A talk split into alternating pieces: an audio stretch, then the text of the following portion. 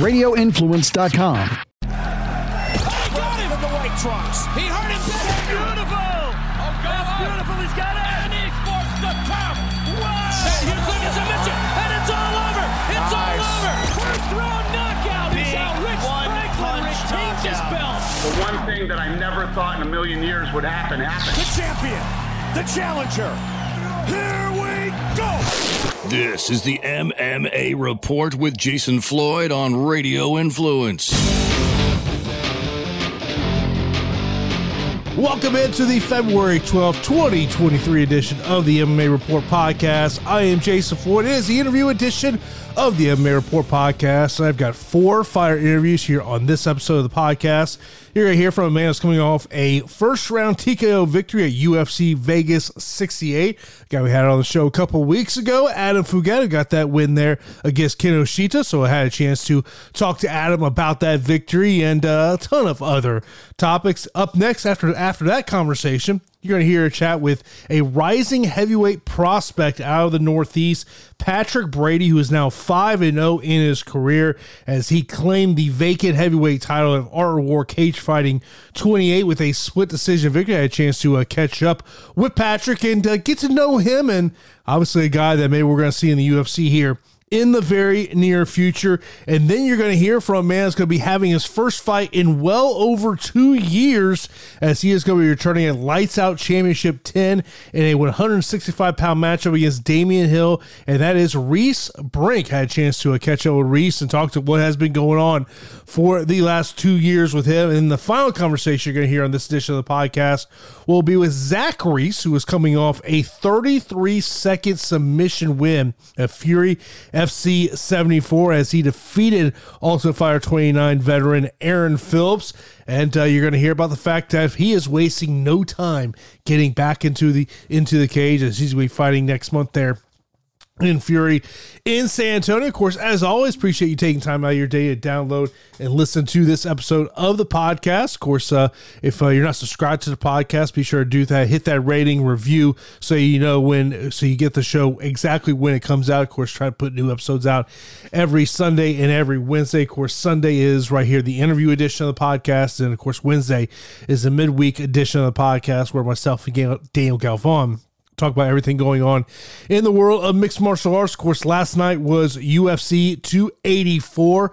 Uh, I did uh, had had every indications to go out and watch UFC 284. However, uh, about Saturday afternoon, started kind of feeling a little sick here, a little bit of a, a sore throat, getting getting better here. wasn't sure if I was going to have the uh, the voice to do the show here today, but uh, got home last night after a family dinner Got home right as the pay per view was starting, and man, what a what a great fight in the main event between Islam Makhachev and Alexander Volkanovski. It's a unanimous decision win for Islam Makhachev, uh, 48-47 on two of the judges' scorecards, which is that that's how I scored it, and the other judge uh, had it 49 to 46. I had a third and fifth round for Alexander Volkanovski. I was actually kind of surprised to see how much kind of uh, discussion point on whether or not uh, maybe Volkanovski should have got the win. I mean, obviously, um, you know, I think it comes down to that second round of how you score that second round, but I thought third and fifth were clear Alexander Volkanovski rounds. And uh, Volkanovski, I should say fifth round, clear Alexander Volkanovski round.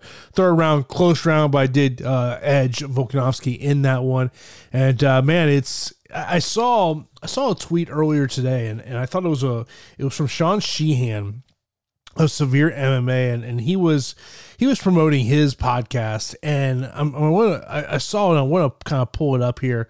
It basically was it was essentially along the lines of like who who who uh you know who got hurt the most by the main event, and and I tell you you know kind of my instant reaction to that main event is man maybe maybe Islam Makhachev is is maybe do we see maybe that there is some people that could beat him or is it something that maybe tells us how good Alexander Volkanovski is? But maybe we're going to see those two guys run it back there. Also, speaking of UFC 284, I thought I thought Jimmy Crute is, or excuse me, not Jimmy Crute, Jack Della Maddalena is the guy who stole the show there with his first round submission win. Uh, Jimmy Crute, Alonzo Menifield, a majority draw, which is a becomes a draw because of Alonzo Menifield being deducted a point in the third round for a fence grab. Had no issue with uh, Marc Goddard taking the point there, but man, Jimmy Crute, that is one tough SOB. Um, I have not had a chance to go back and and watch the prelims at this point. Definitely going to do that before Wednesday, but uh, was an excellent night of uh, sitting on the couch as I wasn't necessarily feeling the greatest but uh, did did enjoy that uh, the entire main card. I thought the main card was really good. Justin Tafa, what he went out there and did with that uh, knockout over Parker Porter and uh, Yair Rodriguez, man, he looked absolutely amazing against Josh Emmett. And uh, of course, myself and Dan, we'll get, we'll talk more about UFC 284 later on this week. But let's get right into the interviews. As uh, first, you're going to hear my conversation with Adam Fugitt, as he talks about his win there at UFC Vegas 68. Then you hear from the heavyweight prospect Patrick Brady, and then you're going to hear from Reese Brink and Zach Reese. Joining me now here on the MMA Report is a man who's coming off a first round victory, UFC Vegas 68. Congratulations, Adam, on the victory. I gotta, you know, I, sometimes I always talk about as an East Coast resident, we always are not necessarily on the best coast in terms of, uh, you know, times to watch fights. You know, on the West Coast, it must be nice, you know, pay per view starting at seven o'clock but this was a later start in the day. We're talking East Coast time. You don't step into the cage till 1 a.m. East Coast time, 10 o'clock local time. Did, did that have any effect on kind of how you uh, you got ready during fight week, knowing that you were going to be fighting much later in the evening? Uh, no, I mean that we do have that luxury over here. You know, um, the fights start around a decent hour usually for us, but uh, we always kind of train um, later in the evening here. My like five days out of the week, most practices start at eight and end at nine. So um, there's a yeah, most of the time we're getting finished up around nine o'clock, you know, and so yeah, I'm used to the late hours. I just had to adjust a little bit, um, and uh, honestly, I didn't really know that's how things were going to go up until about two weeks before, and I for some reason I just started staying up later. I didn't even know at one point, and then uh, it kind of came through. I was like, okay, obviously my body knew, and uh, you know it was telling me the right thing. So, are you typically someone who doesn't stay up late at night? No, I'm usually in bed about ten thirty. okay, okay, I get, I get you. Um, you know, I going back to our conversation we had leading up to this fight. You know, you, you really you had talked about the PI and, and you said, you know, man, I, I thought it was a big 170er, uh, but I guess as this camp went on, did did you kind of feel that size that you were adding on? Oh yeah, definitely. Um, I it was especially noticeable towards the last uh, few intense practices, tough practices of the camp. Um, I'm so used to just being dog tired and just kind of worn down, ready for that physical break. You know, I usually um, take, I don't know, anywhere from 10 to 14 days to recover at the end of my camp before I actually fight. So, um, yeah, I was just, I just remember thinking that, that last intense practice, like, holy cow, like, I'm not tired. Um, I have three people kind of rotating in on me every minute. Um, very small five second rotational window and then uh, we do that for uh, five minutes straight and then we take an actual like 30 second rest.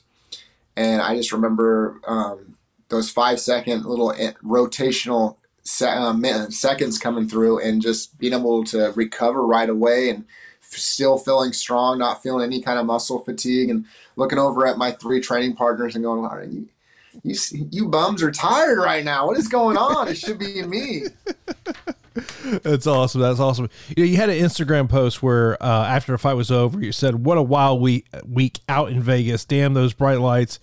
And life in the fast lane are addicting, but only last so long. The true fight is the three months preparations all coming together for that, that night. Couldn't have asked for a better training camp and can't thank those that have helped me enough. We were able to create a game plan and execute it. And because of that, we did it. Thank you. Um, what makes it wild? Well, let's just say, you know, I, am I'm, I'm out here um, in Eugene, Oregon, not a high population place. You don't get a lot of notice, you know. It's not the fast lane. It's not the, the nightlife, you know. It's, it's, it's, it's rather local and quiet. And, you know, um, then you you get in the spotlight for a little bit. You go from, you know, I don't know, let's just, we'll use Instagram as a comparison here. You go from your Instagram story, you know, getting 150 views to, you know, um, you know, somewhere around 250 views on the average, and all of a sudden now I got a thousand views, you know, and you're going, holy cow! And one fight later, and I go from, you know, 1600 followers to you know 2000 plus and it's just you know it, it's just interesting it, it's it's much more um I don't know. It's, it's just much faster pace. You're getting a lot more feedback, and all eyes are definitely on you. Where you're so accustomed to just kind of being over here in the your own little part of the world and living in the quiet life of uh, Eugene, Oregon, I guess. So when we get back to the back, and you get to the point where you get to your phone, I mean, how many notifications were on that phone? Oh man, I walked into uh, shoot I had at least um, 150 text messages. I had my Instagram was blown up over like um, I don't know a good like 500 messages on that direct messages, or and then that's not even counting the likes and the notifications I'm getting from some of my other posts and who's following us. So it was going, it was red hot there for a second. You know, uh, I thought the I had to put it on sleep mode so I wasn't getting so many alerts. I see. I don't know if you're like me. Like I hate to look at my phone and like see you know that bubble number over text messages or an app. Like I have to get rid of it. Like I, I have to. Like I I've got a buddy who it'll say twenty thousand unread emails. I go, dude, I couldn't do that. Like I, had I would have to get rid of the app. I'm your buddy. I I uh, I got I'm pretty good at ignoring it, you know, and then I feel bad later. I'm like. I, I think the pandemic really helped me with the, the social media thing and just kind of getting over it. And it's not, you know, um, I don't, I have a timer set up. I don't like to spend a, a, a terrible amount of time on it. And uh, so it's definitely, you know, that helped me to look at that number and not get so much anxiety about having to reply back right away. But, uh, you know, it catches up with me when I'm like, oh, you know, I got to get back on there. I got to reach out and, and, and, thank those that for, you know, supporting me and, you know, I, I don't want them to go un- unappreciated. You know, and the other thing that was like a takeaway for me that the conversation we had prior to this fight was like you were fully aware, like, hey man, I know I'm going to be the betting underdog. I, I know, I know what I'm walking into. Like, does that like you know? I think outside looking in, I think we kind of wonder like, does that allow you to to flow more than you normally would, or is it for you? It's just like it's just another fight to me. It definitely allows you to flow. You know, um, just what's that old saying? You got to roll with the punches. You know, mm-hmm. you just got to let it slide off your back. You know. I know what uh, I've trained for. I know what I'm capable of, and you know, just because Vegas and uh, you know whoever else doesn't see it, you know, the, all the podcasters that went the other way, they don't see it that way, and that, that's okay. It's those are all opinions, but I know at the end of the day what I'm capable of, and when uh, when I get in there and I put everything together, um, I just I feel like I can I can beat anybody on that given night. So um, I definitely just let a lot of that stuff slide, and you know uh, I can even say I even revel in it. I don't know quite what it's like to be the favorite. I'm always used to being the underdog. You know, it's it's happened to me my whole career. So um, I, I'm definitely thankful for all the experience I've had you know, I've definitely in my younger years years it used to bother me a little bit, you know, and get get underneath my skin. But um, I don't know. I, I just think it's it's good for me. It, it keeps that constant chip on my shoulder, even though I I, mean, I think I kind of like that chip there. I don't want it to, to go away, you know. So uh, you know, it just it's just more motivation for me for sure. I'm sure. I mean, we're talking we're you know six days since this fight was over. I'm sure you've probably gone back and watched this fight countless times, looking at the pros and cons, and you know, I I think uh, for most part we obviously want you know you talk about hey man, this is I like you mentioned that on Instagram post, executing the game plan, what you want to do, but like as you assess your performance, like like how how do you view the victory? Uh, you know, I'm my own biggest critic. It it almost can be a little toxic, I guess. Um, I look at it, you know, and uh, for from a standpoint, it, it, it, went the way we wanted it to, um, but that doesn't change. I don't. I didn't like how I um, how I moved in there. I didn't feel like I was very fluid. I felt a little. I felt like I looked a little stiff. Mm-hmm. I'm a little tight. Um, I don't like. Um, I don't like these giving these big reactions to the fans and to the, the announcers when you know a punch or a kick uh, looks to have landed you know, um, the head kick is the one I'm going at. You know, um, I, I still don't know if where or how that landed. I don't feel like it landed. I never. I, I could definitely tell you that, that one of the left hands was a. It gave me a little flash. You know, it's one of those moments where you you kind of hit uh oh that that uh oh factor. you know, I, I, just got I I ate one. Okay. And uh, so one of the left hands that came off of him catching that kick, that one was what you know that sent me to that moment, that uh oh moment a little bit. But um, the kick, you know, again, I don't know where that landed, or you know, um, don't even remember feeling it. So um, I guess I just want to improve in how I move in there. Um, I want to be a little bit more fluid. I know I, I am a look a little stiff just because I want to keep my guard, my defense tight, and uh, I definitely want to continue that. So I don't want to compromise that by you know getting a little bit more loose, but uh, and just want to change how um, it looks when I you know do use my defense to um, counter some of the offense because I am a, a, more of a like know, block and defend kind of guy. I don't I don't do a lot of of slipping and, and dipping and ducking, you know. Um, but other than that, you know, um, for everything it's worth, I think that uh, the fight, you know, there were so many different things that changed from what I thought was going to happen. Uh-huh. Like I, I thought we'd have to work from the outside to inside clinch range, you know.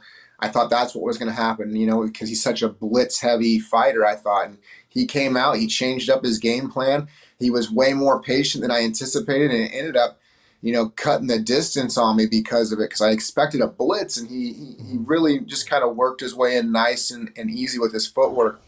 And so we ended up having to work from the inside out, which was, you know, completely different than what we had, you know, prepared for. So, um, I like my adjustments, I, and I've always been able to adjust on the fly in fights, and so I, am I'm, I'm definitely proud of myself for that. Like, like as you think about blending, you know, of blending mm-hmm. the striking with with the grappling and, and, the ground and pound, like, do you walk away from that going, okay, I, I feel like you know, you know, if we're talking, you know, scale of zero to ten, like I'm I'm closer to that ten range than I am, say, the five or six range. Uh, I agree with that about I don't know seventy percent. I I still think that there is way more opportunity to blend, and that you know I just need to continue to work on that, not be so much of a a dog on the bone per se and chasing one aspect. Um, I thought it was funny. Um, Michael Bisping made a comment about you know this can be very demoralizing to take somebody down and for them to get right back up, and I actually find it quite the opposite um, when I take somebody down, if you know, if I if I even sit them down and they're immediately on the the move to stand back up, that means their striking and their ability to hit me is a lot more occupied, um, and that gives me options to to land. And I want to I want to definitely maximize those situations with some more elbows, maybe some more knees. You know, um, just that really kind of nitty gritty style, and just you know, um, I, I just feel like that's kind of a that can be overwhelming and that can be very taxing on my opponent. So when you get somebody that is super explosive and super um, athletic and, and really good counter striker um, like a Kinoshita, you gotta you gotta take that out of them a little bit. And so definitely want to get back to the drawing board and continue to to blend and and work that that kind of a game you mentioned about hey man I, I, come from a, a low key area there in eugene oregon. So so how's a low key eugene oregon resident celebrate in las vegas?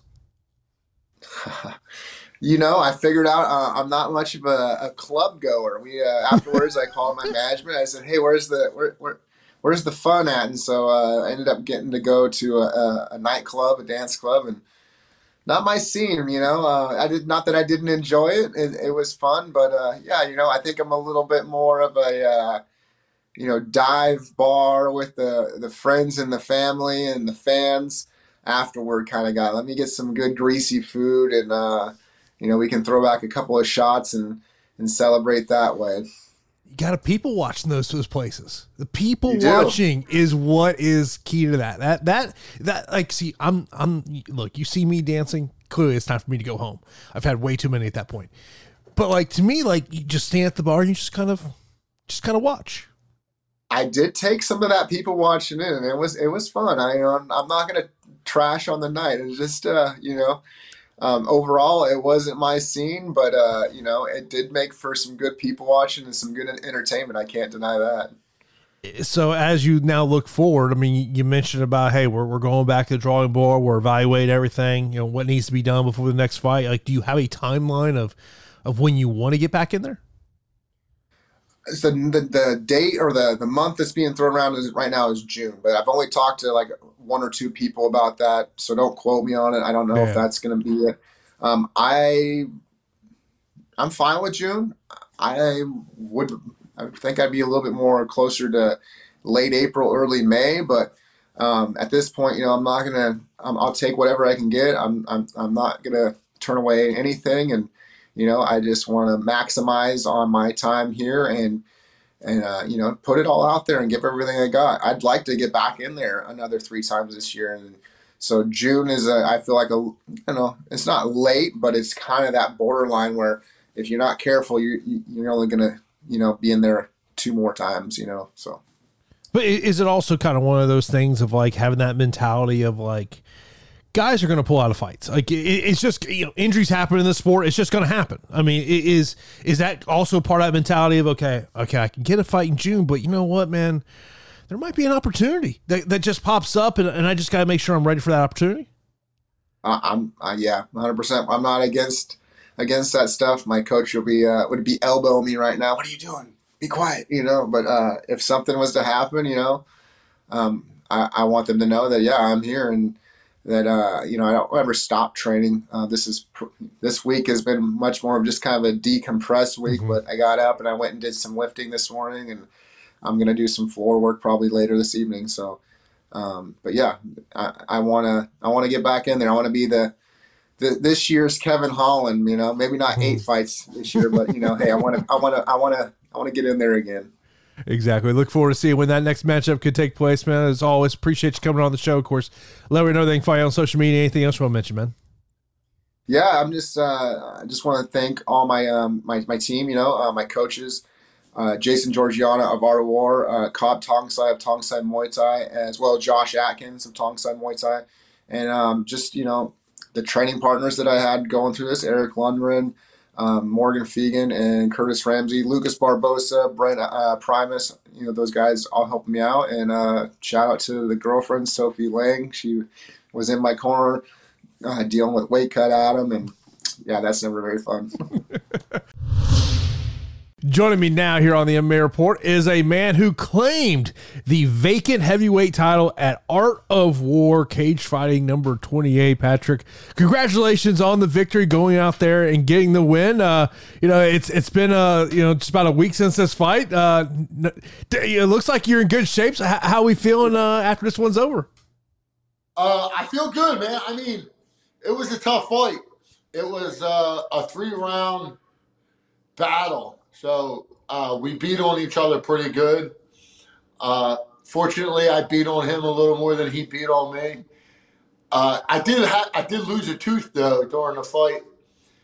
Uh, at some point, he must have connected and broke my tooth because I was actually in the uh, emergency room Sunday night with like a bad face pain, and my wife was like, you know, I you better get to the ER and find out what's going on because like the whole side of my face hurt. So I went and I got a CT scan and uh, they were like, yeah, you don't have any fractures or anything in your jaw because I, I, I, was scared that it was my jaw. Uh-huh. So they told me to consult a dentist. So I went to the dentist Wednesday and she took an x-ray and it come back that I had broken one of the roots of my teeth. So she's like, we got to pull it. like that's it. There's no, there was no saving the tooth because it was broken at the bottom. Okay. And she's like, I, I only see that in, when there's high impact. So that was uh, the extent of my damage, a, a lost tooth. Is that the first time you've uh, suffered any dental injuries in a fight? No, no. I used to play ice hockey, so I've uh, I lost a couple to ice hockey. Um, a bunch to ice hockey, but they, a couple of them they were able to save. Uh, two of them. So at this point, I have like three missing teeth in the back. Um, two from ice hockey, and then now one from fighting.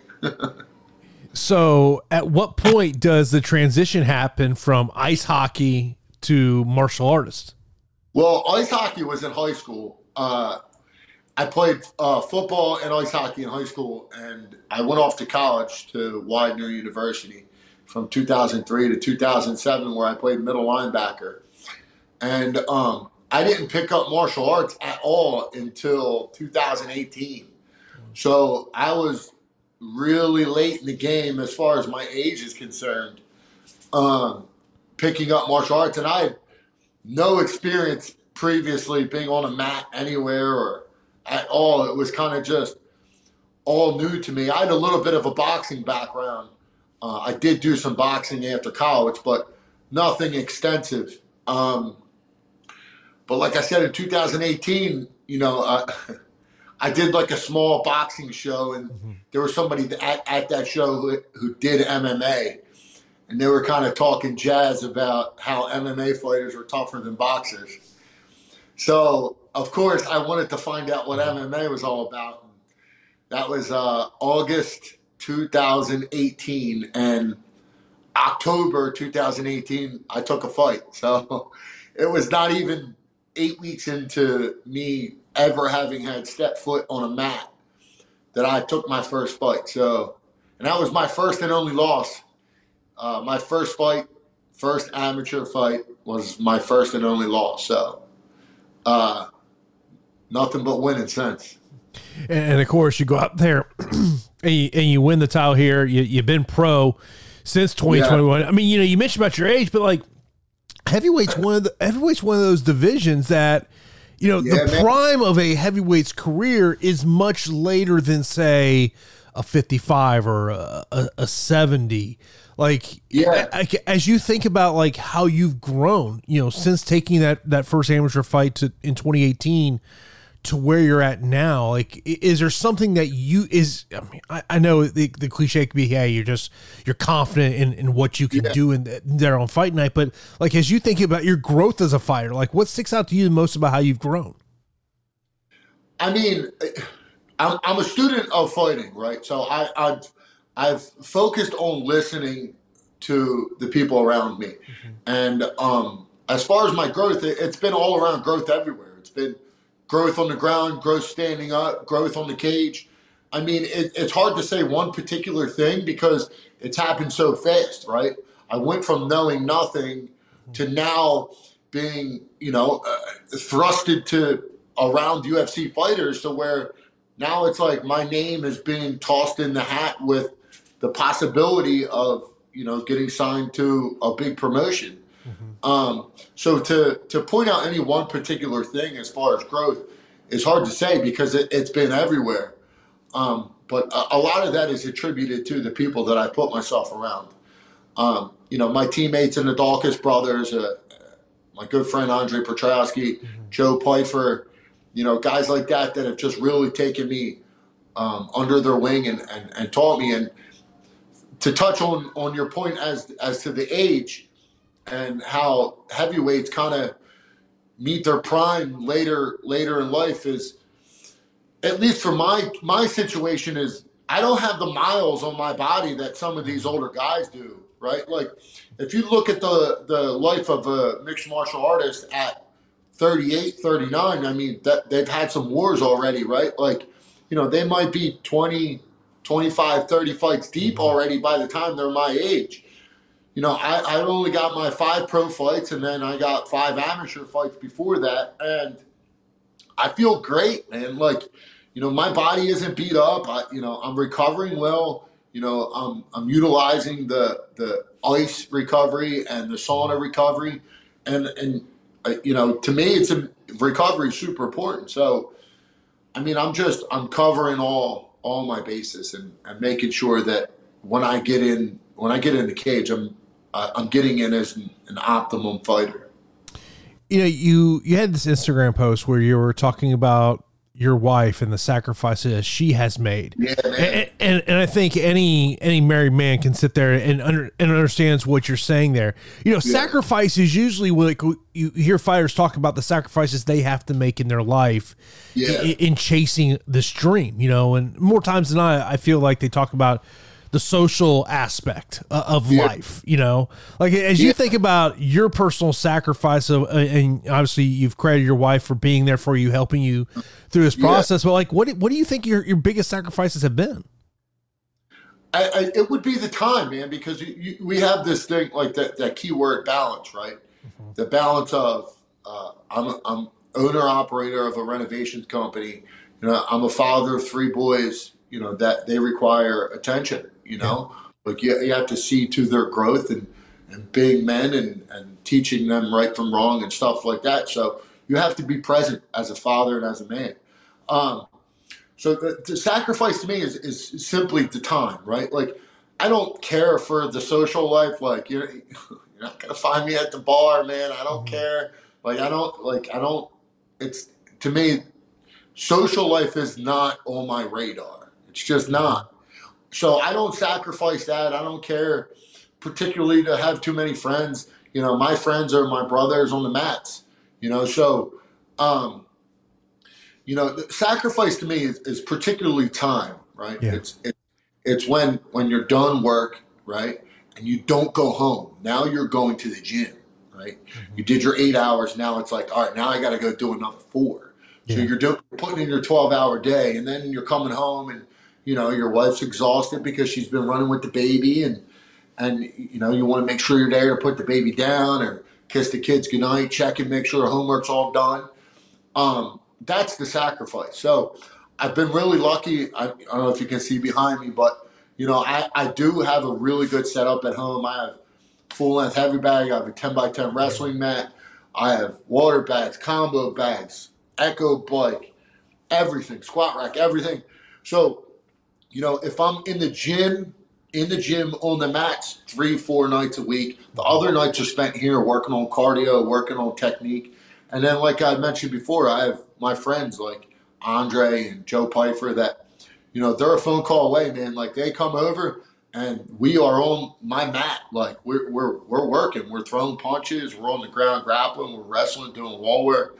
Like some of my hardest rounds are, are right here with, you know, Andre Petroski. And like, you know, my buddy John Mercurio, who is a pro boxer, he comes over all the time, holds pads for me, gives me great insight as far as the uh, the stand up game. He was a 6 and 0, 7 and 0 undefeated heavyweight boxer. You know, he gives me great looks. So I have I have great guys around me. You know, I, I heard the story about your nickname, which Oh, which it, it makes me so. The synopsis of the story is you got hit by a brick. Uh, was it was it your was it your dad? Yeah, so so it was my stepfather growing up. My uh, my stepfather, uh, he was he was a landscaper, and he he was a tough Italian, Della Vecchia, uh, you know, just one of the Southwest Philly tough, you know, Yeah. Dagos.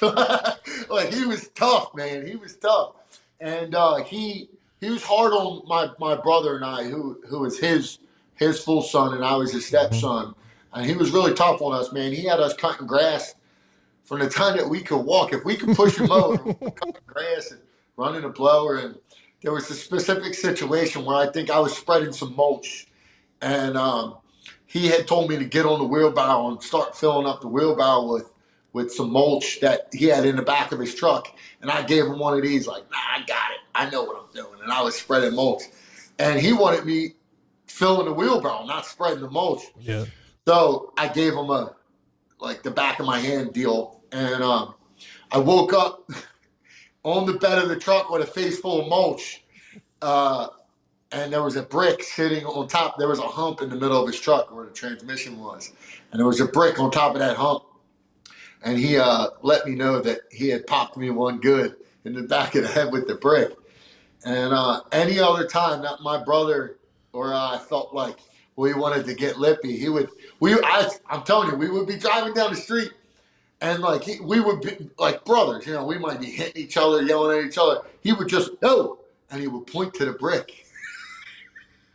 he would point to it, and then, and then we knew like, oh, you better stop. He's pointing to the brick. And he, there were times we'd be in the house acting up. He'd be like, "You want me to go get that brick?" and I, I'll tell you what, that brick was a threat up until he had that truck, man. I don't know if that brick went with that truck. Maybe it's still there in the junkyard somewhere. But uh, that brick, that brick was a real, a real fear of mine as a kid growing up. It was a legitimate fear.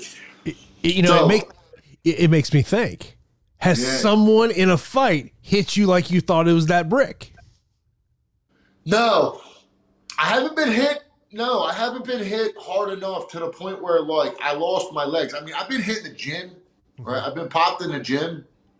Um, yeah, yeah. I mean, look, I, I've I've trained with killers, right? So Yeah. I mean, I'm in there in the gym with guys like Kyle Dawkins, Chris Dawkins, and like I said, Andre Joey, like these guys, they they Johnny Mercurio, these big bodies that I've been hit harder in the gym than I have in any fight. I've, I've never lost my legs in a fight. I've been in trouble, right? I've been in bad positions where maybe guys have had my back, where I was I was taken down and I was forced to, you know, kind of fight out of a bad position. But I've never been hit as hard as I've hit guys. I'll tell you that. I've always been on the given end of that side. Like, is there like a moment that you realize, you know, the God given power you had in your hands? I mean, not a specific moment, but you know, when when you're working with guys and and they're like, "Bro, you caught me in the second round," like came over the top, and like we we work certain techniques. Like the fight, I let I let my right hand go during this fight, and it was like I it landed, and I was like, "Oh, that's there," Yeah. you know. So I let it go a couple times, and there were a couple fights that I had um, where the the right hand just startled my opponent. So um, I'm not afraid to to really let him rip. Like I like Tuivasa's style. Like I like how Tai Tuivasa fights. Right? Like he he'll take two to give one, and I'm okay with that. Like I'm okay with trading punches. Let's let's stand in the center and throw. So. You know, I, I hope my style, like especially this last fight, I wanted to show that I could stand and throw. I didn't want to take this guy uh, I have two submissions on my record, and um, my last fight, I wanted to stand and knock the, my opponent out, but this fight, I specifically went out of my way to not engage on the cage and tried to take down. I, I still think I could have taken my opponent down pretty much at any point. Like I, I'm confident in my wall work, but I wanted to stand and trade and throw. I think that's probably what you know led to the to the decision because I was the more active fighter. Like I threw more, I landed more, I stayed busy, and um, you know I, I got the win. And to me, it, it's my best win to date because I I I proved that I'm I can stand and fight. Like I, I'm not just a guy who's going to take somebody down and work a submission. So you know, uh, hopefully Uncle Dana or Mick you know, sees uh sees that fight and you know says like, all right, let's get this guy, let's get this guy a chance, and he's going to show up and he's he's going to at least get eyes watching, like like it like I said, like a Tuivasa. Yeah. People love the way Tuivasa fights. Like he's not going to try to take you down. He's like you you notice the time. You, you see when Tuivasa one is going to throw, he like stops, plants, and he pulls his shorts up. You understand? I when he pulls his shorts up, you're like, oh, he's gonna bang. Yeah, he like he pulls his shorts up and he's like, all right, let's bang. And um, that's that's the style that I want to bring to the cage. to me, like, and the Tala Tuivasa is a great like example of this. Is like Yeah. I just feel, and and, I, and I've been in this situation because like. Like, like when it comes to like a big UFC event, I really like to go out to, to sports bars and watch it because I, I want to Yeah. see how other people react to the fights. Uh, you know, I mean, like you, we can sit on Twitter and we can see how the MMA community reacts to fights, but like when you're in like that sports bar atmosphere, like you really see Yeah. how. And, to me, it's like Tatu Ross. It's like uh, Roy Nelson back in the day. You feel Uh-huh. like that guy is a guy that's sitting next to you at the bar. You feel Yeah, like he's I- just a, he's an average guy, but he, he lands those hands on you. You're going to sleep. Yeah, and that's what I, I like that style, and I think that style puts asses in the seats, and like it, it keeps eyes on the TV. Now, now his build isn't necessarily the, the, the build is the draw attention Yeah. build, but his style does. Like when you when you see him coming out, and he's all right. Let's throw. You know what I mean? He so I I that's what I want to emulate. I want people to go like, oh, it's a Brady fight. He's either gonna get knocked out or knock out. Right? Like Yeah. you know, a Tuivasa fight's not going a distance. he's either going to go out there and throw, or he's going to go out there and get thrown. So that's that's that's what I want to bring to the octagon. I I mean, obviously, hearing everything you're saying there, we we know what the goal is. Like, Yeah. how how quick do you think this goal can come together for you? I don't know, man. My, I'm with Iridium. I'm with Jason House and Iridium and the team over there, and you know it, it, they've they've got a great system, and that you know he gets his phone calls, and I'm hoping that you know my my name gets thrown in a hat. Uh, we got the contender series. Um, they're going to start filling that that roster spot. I, I would believe come April, and Yeah. that starts up in June. And you know, it's my contention that five and zero at least gets me a bid at, for a contender series fight. Um, it would be great if I got a short notice fight. I'm always in shape. I'm in shape now. I could fight right now. If they called me right now, they're like, "Hey, we need a heavyweight for you know the what's the card next week?" And you know, it, it, if Yeah. we, need a heavyweight for this card, can you fight? Like, I'm on a plane. See. I'm going. um, I'm ready right now. Like, I'm in shape. So, Yeah. you know, that's ideally I want a short notice fight, but I don't know if if five and zero is going to be enough. The the guy Hamdi, the Egyptian heavyweight, uh, he got called in at five and zero on a short notice fight. Um, even though he only had he was only three and zero MMA, and then he had the two bare knuckle Gamebred fights. Yeah. Um, so like his MMA record was really only three and zero. Um, although it reads as five and zero, he has the Olympic wrestling pedigree, so I think that went a long way. Um, look, I'm ready. I'm ready now. I and I know where I stand with some of these heavyweights, and and I I believe that I'm better than multiple guys on the heavyweight roster right now. Like I know I am. I see guys. I'm like I can beat that guy. No, and it's not just me being confident. Like I see the way they fight. I see their technique. And I can beat some of these guys. It's funny too because I, I text. I'm, I'm probably a little bit of a nuisance to Jason, my manager. I'm like, yeah, I can beat this guy. Like, Yeah. I can beat that guy.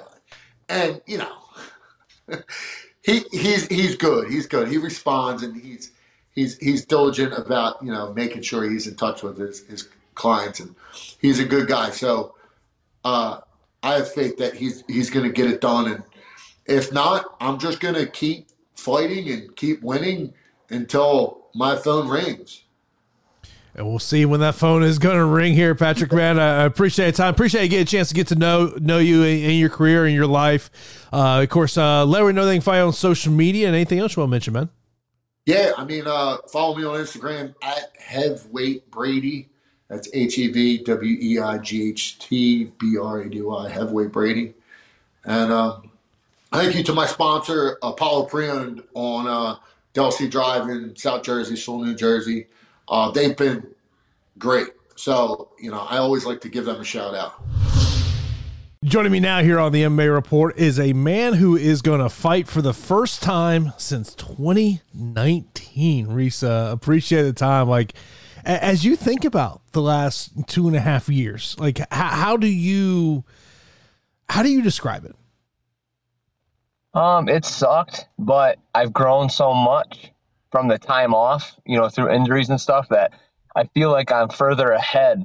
Um, than I mean, obviously you, you learn from losing, but I feel like I've learned from the injuries because I've had more time to develop my game, um, and grow as a martial artist than anything. So when when you have those injuries like is it i mean obviously there's a physical aspect of you're not able to to do what you want to do how much of it is also mental of just kind of that that that mental like god damn can i not catch a break Yeah, actually, um, when I actually got hurt, I called my coaches before my last. When I got hurt, I was driving home from Detroit, and I called them, and I was actually crying. They're like, "What's wrong?" I'm just like, "I'm heartbroken."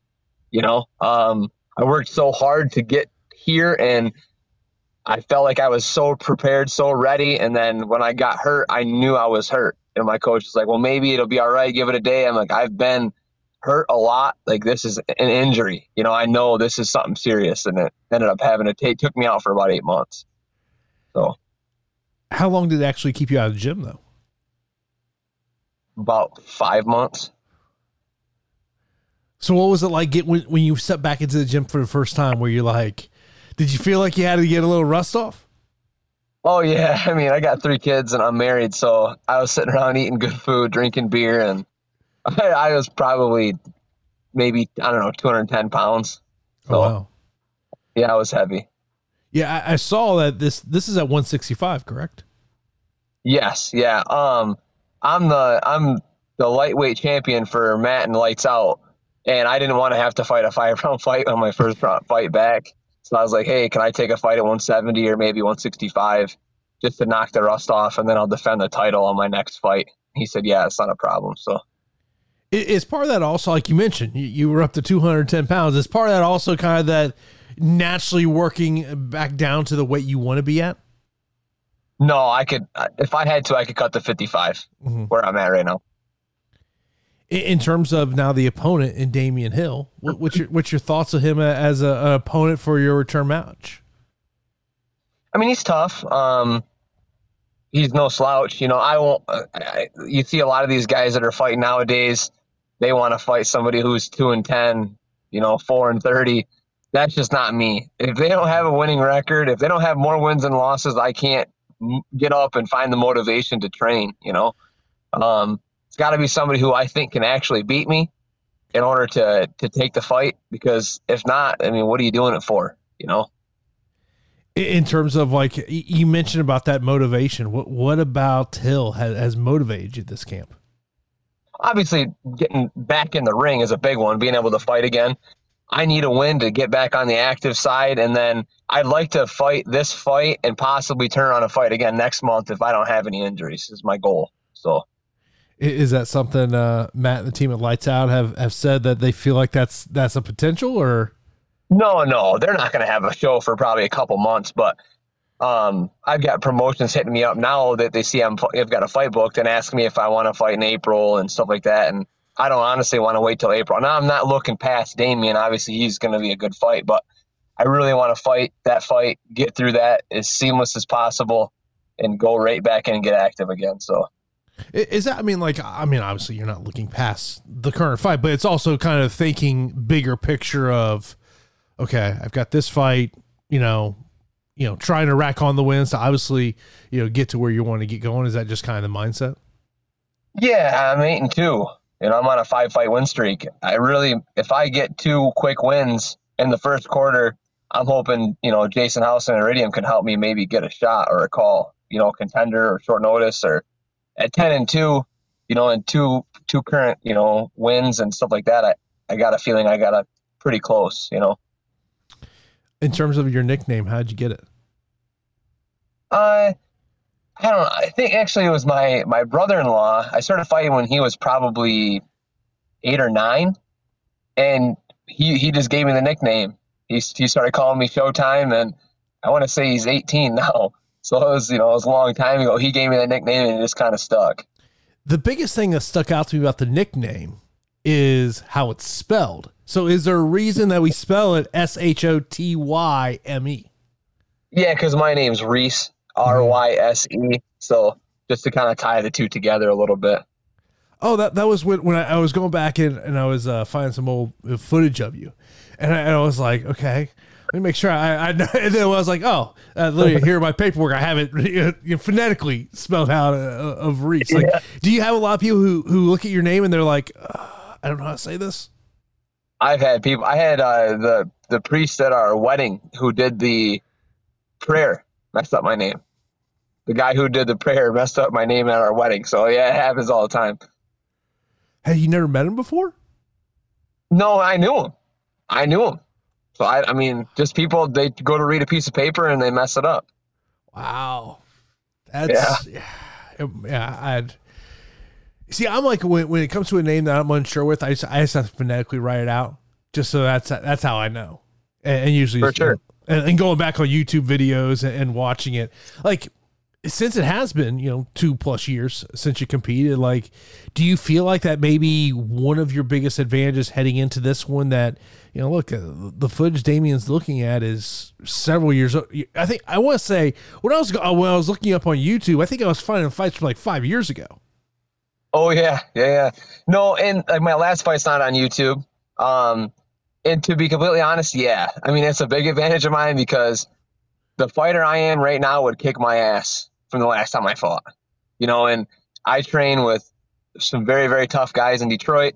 Um, I've got some really good coaches up here in Northern Michigan. Um, and the fighter I am right now, I, I I'm so much more confident in every aspect of MMA as to where back then I I, you know, I would happily fall to my back and take guard. I wouldn't fight for top position. Um, there's just a lot of aspects of the game where I've grown so much, and I'm really excited to show them off. Is confidence like the, the thing you point to the most uh, about how you've grown as a martial artist I've always been confident. Anybody who knows me will say that.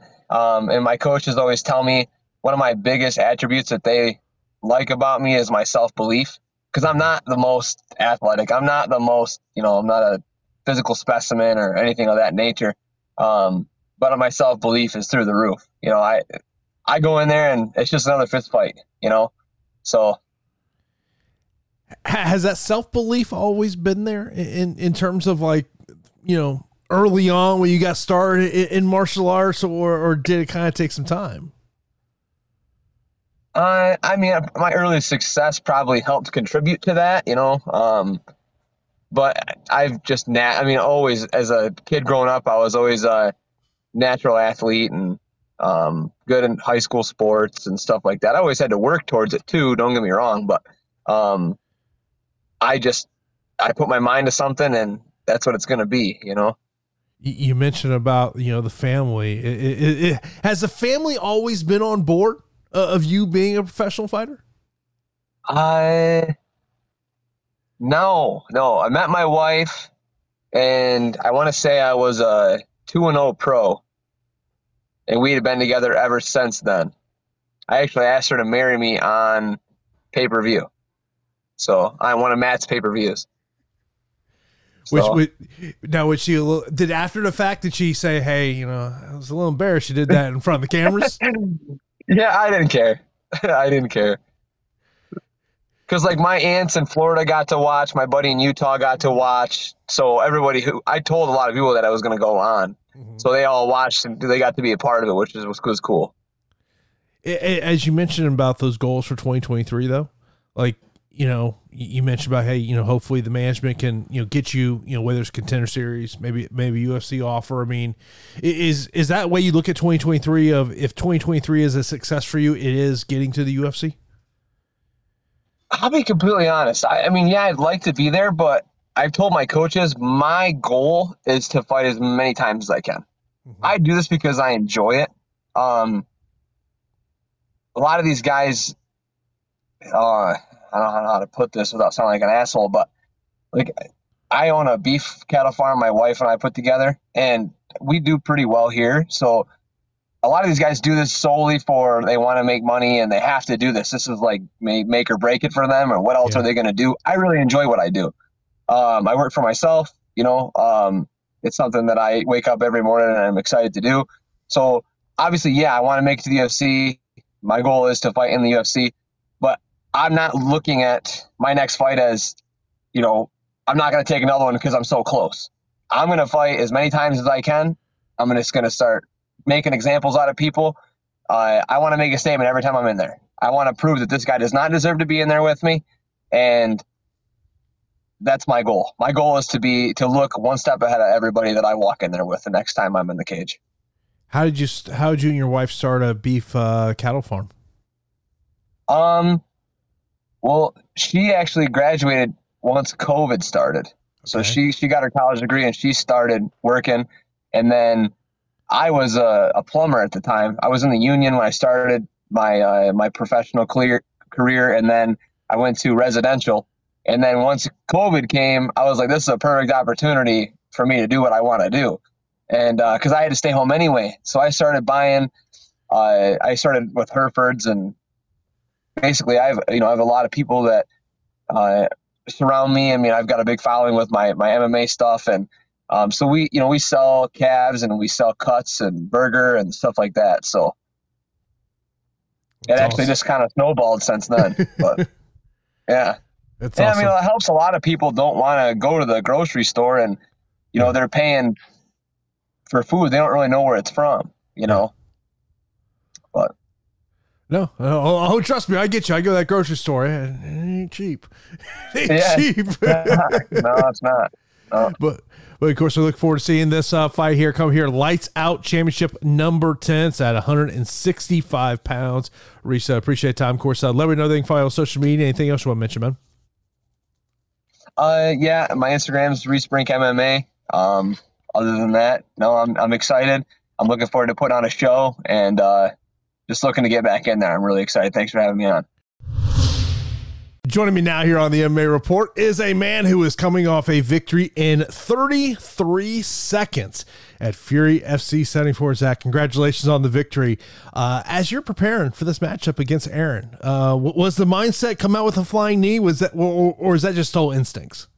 Uh, yeah. Well, like the mindset was kind of just be patient and be long. Uh, I figured he'd probably want to wrestle at some point. Uh, and then kind of had like a little 15 second weird awkward like a first dance you know at junior high. I wasn't really sure what to do with my hands. And then uh, i tried like a spinning heel kick and uh, he kicked me in the back of the leg. So then i felt real goofy then.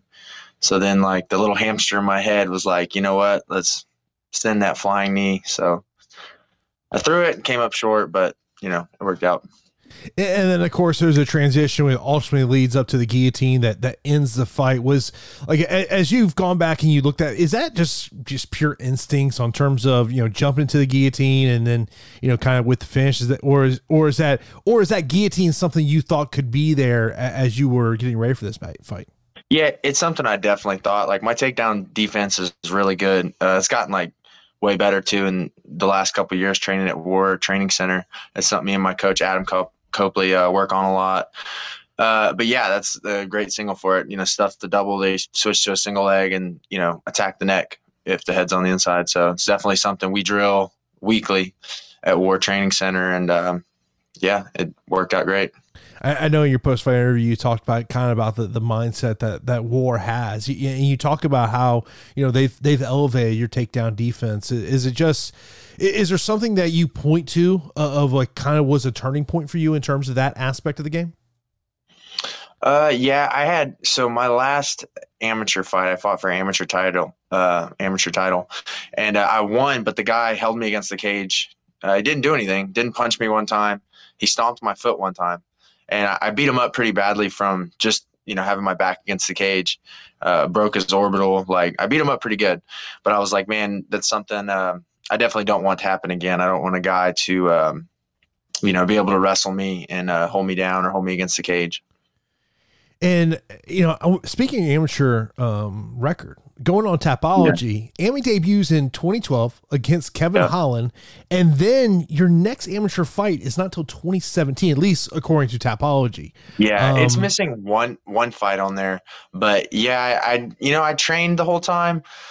Um, I just didn't fight. You know, I was training, working, going to school, and um, yeah, it's definitely uh, the blemish to have you know that loss on your record. You know, I'm undefeated as a pro, but I, I don't feel undefeated. You know, until I get that one back. So, you know, in talking about you being undefeated, you're you're you know even though the nickname is the Savage, you're wasting no time in these four professional yeah. fights here. Uh, seven minutes and eight seconds, and of course, four minutes of those seven minutes were just in, in your second fight. So, like, as you think about these four fights, like, how, how do you describe it? You know, I don't. Um, I think it all comes down to to the mindset of fighting. I think that's really what separates guys that uh, are able to get more finishes, and that it's kind of how I approach fights. Um, I'm looking for checkmates the whole time. It's how I train. It's how I fight. Um, and uh, you know you have to be at a certain level, I think, to not get checkmated fighting me. How like as you think you, you're talking about your mindset there, like how has the mindset changed? You know, since, since if, if I'm talking to you in 2017 to where you're at now. Yeah. Uh, the mindset has really changed. I mean, when I when I'm fighting, when I'm getting my hands wrapped, like it's really emotionless. Um, there's, you know, a lot of guys are like, "Oh, I'm nervous," and uh, you know, everyone says that says they're not nervous is, is full of crap and they're lying. And I totally disagree with that. I, am not nervous when I'm fighting. Uh, I feel like this is what I was meant. You know, I was put on earth to do was to fight. And um, that's just kind of the mentality of it. It's cold, it's um, emotionless, and it's just um, singular in purpose. Do you remember the moment in your life when you you had that that that mindset of like I'm meant to be a professional fighter? Uh, you know, actually, really, the biggest turning point, which I I would just absolutely change my life. Um, my brother was killed about a year ago in a, a hit and run in Houston. And then my daughter, which was me and my wife's first baby, was born about a week and a half later.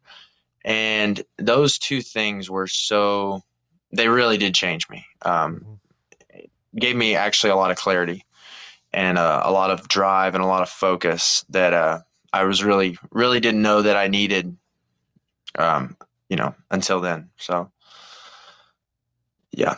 You know, talking about focus, and I think mm-hmm. we can all we all deal with that on, on a day in day out basis, and you mentioning about and, and thoughts to your family as you think about you know your focus just on the daily it, it, how do you maintain that of like because we all like we all have that point in the day where we want to just goof off and not worry about work but how, how do you keep that focus? Um, honestly it's easy with with fighting. I, I love fighting. I love martial arts i have never dreaded training even when i'm sore even when i'm tired. And um, it's not i guess it's something that it's always bugged me when guys are like oh you know i'm, I'm not feeling like training today. I'm not feeling i'm like well shit go do something else man. But um, i love fighting and staying focused with fighting now. I mean it's, it's got all my attention. And um, yeah it's uh, what do you love the most about the fight game uh, the intensity for sure um, i don't think anything else in life really um, kind of comes close to that intensity for me. Like, can you describe? Is there a way to describe the adrenaline rush of like you know this past weekend of of getting that submission and and you know all the hard work you've been doing prepare for this matchup? Is is there a way you can describe that to someone who isn't a fighter?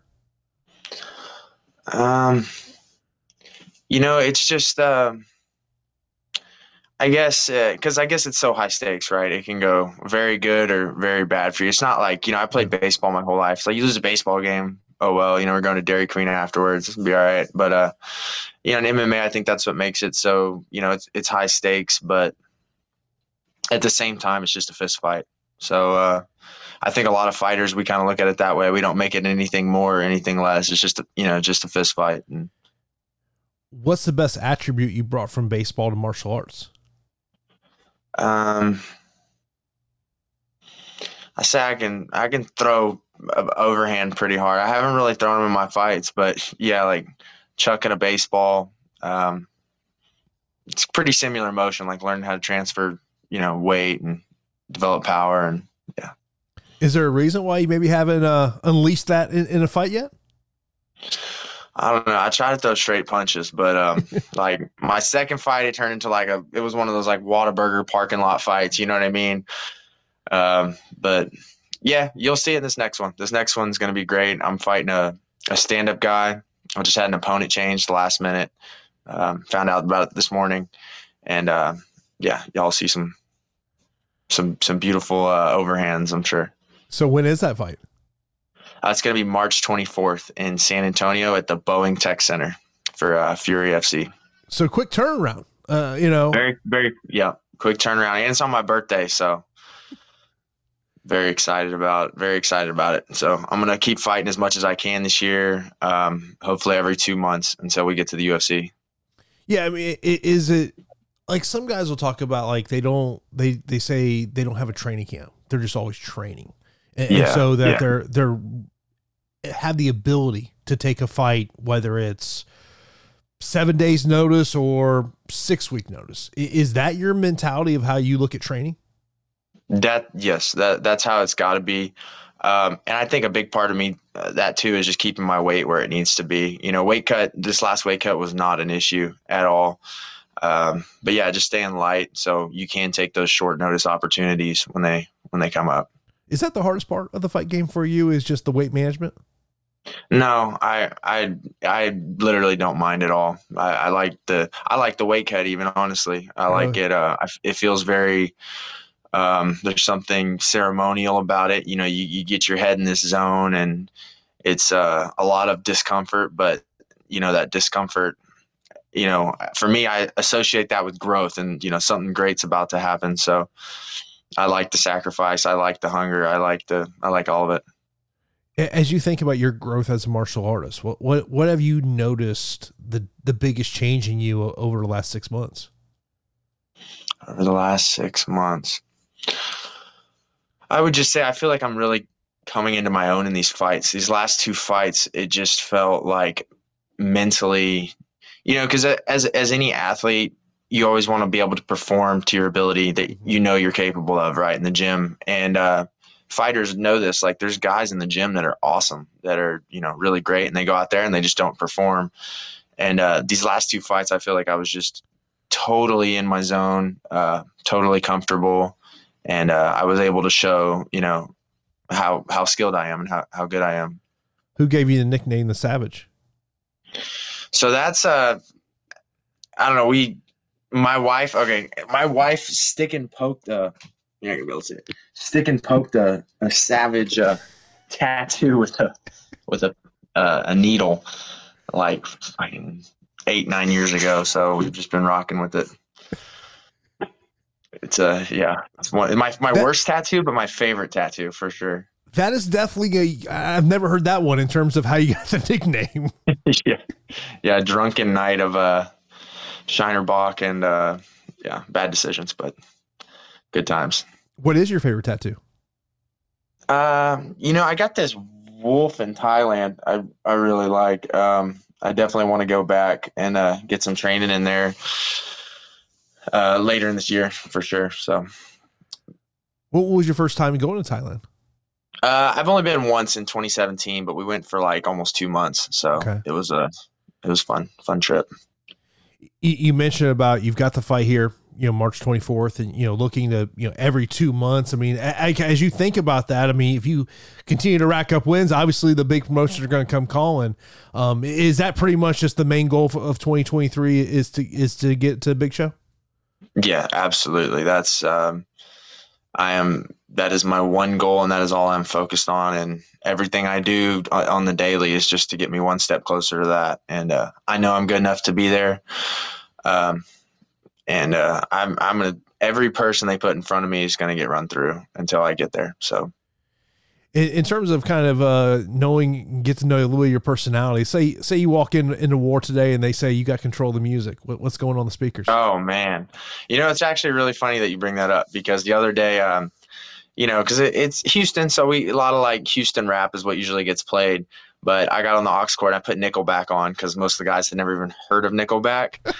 so yeah, we yeah we had a Nickelback thing, and uh, I trained with Alex Morano. He said uh, he was on bottom at one point, and uh, it was uh, you know I think photograph playing or something, and it actually pissed him off enough to like get up. It motivated him to get up off his off his back. So yeah, that uh, I've been playing like Suicide Boys a lot lately, Yelawolf. I'll throw some country in there to try to you know mix it up a bit, but um, yeah, just keeping it fun. Favorite app on your phone? Favorite app on my phone.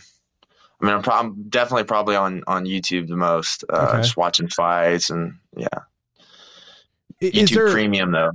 oh, favorite favorite dessert? no, no, no? I was gonna say is like when you're watching fights. Like, is is there Yeah. a favorite type of fighter that you find yourself, um, you know, watching and maybe trying to learn from? Oh yeah, definitely. Um, I watch a lot of Darren Till. I like Darren Till. I'd love to fight him one day. Um, Fedor is, you know, he just retired, and Fedor is my one of my favorite fighters of all time.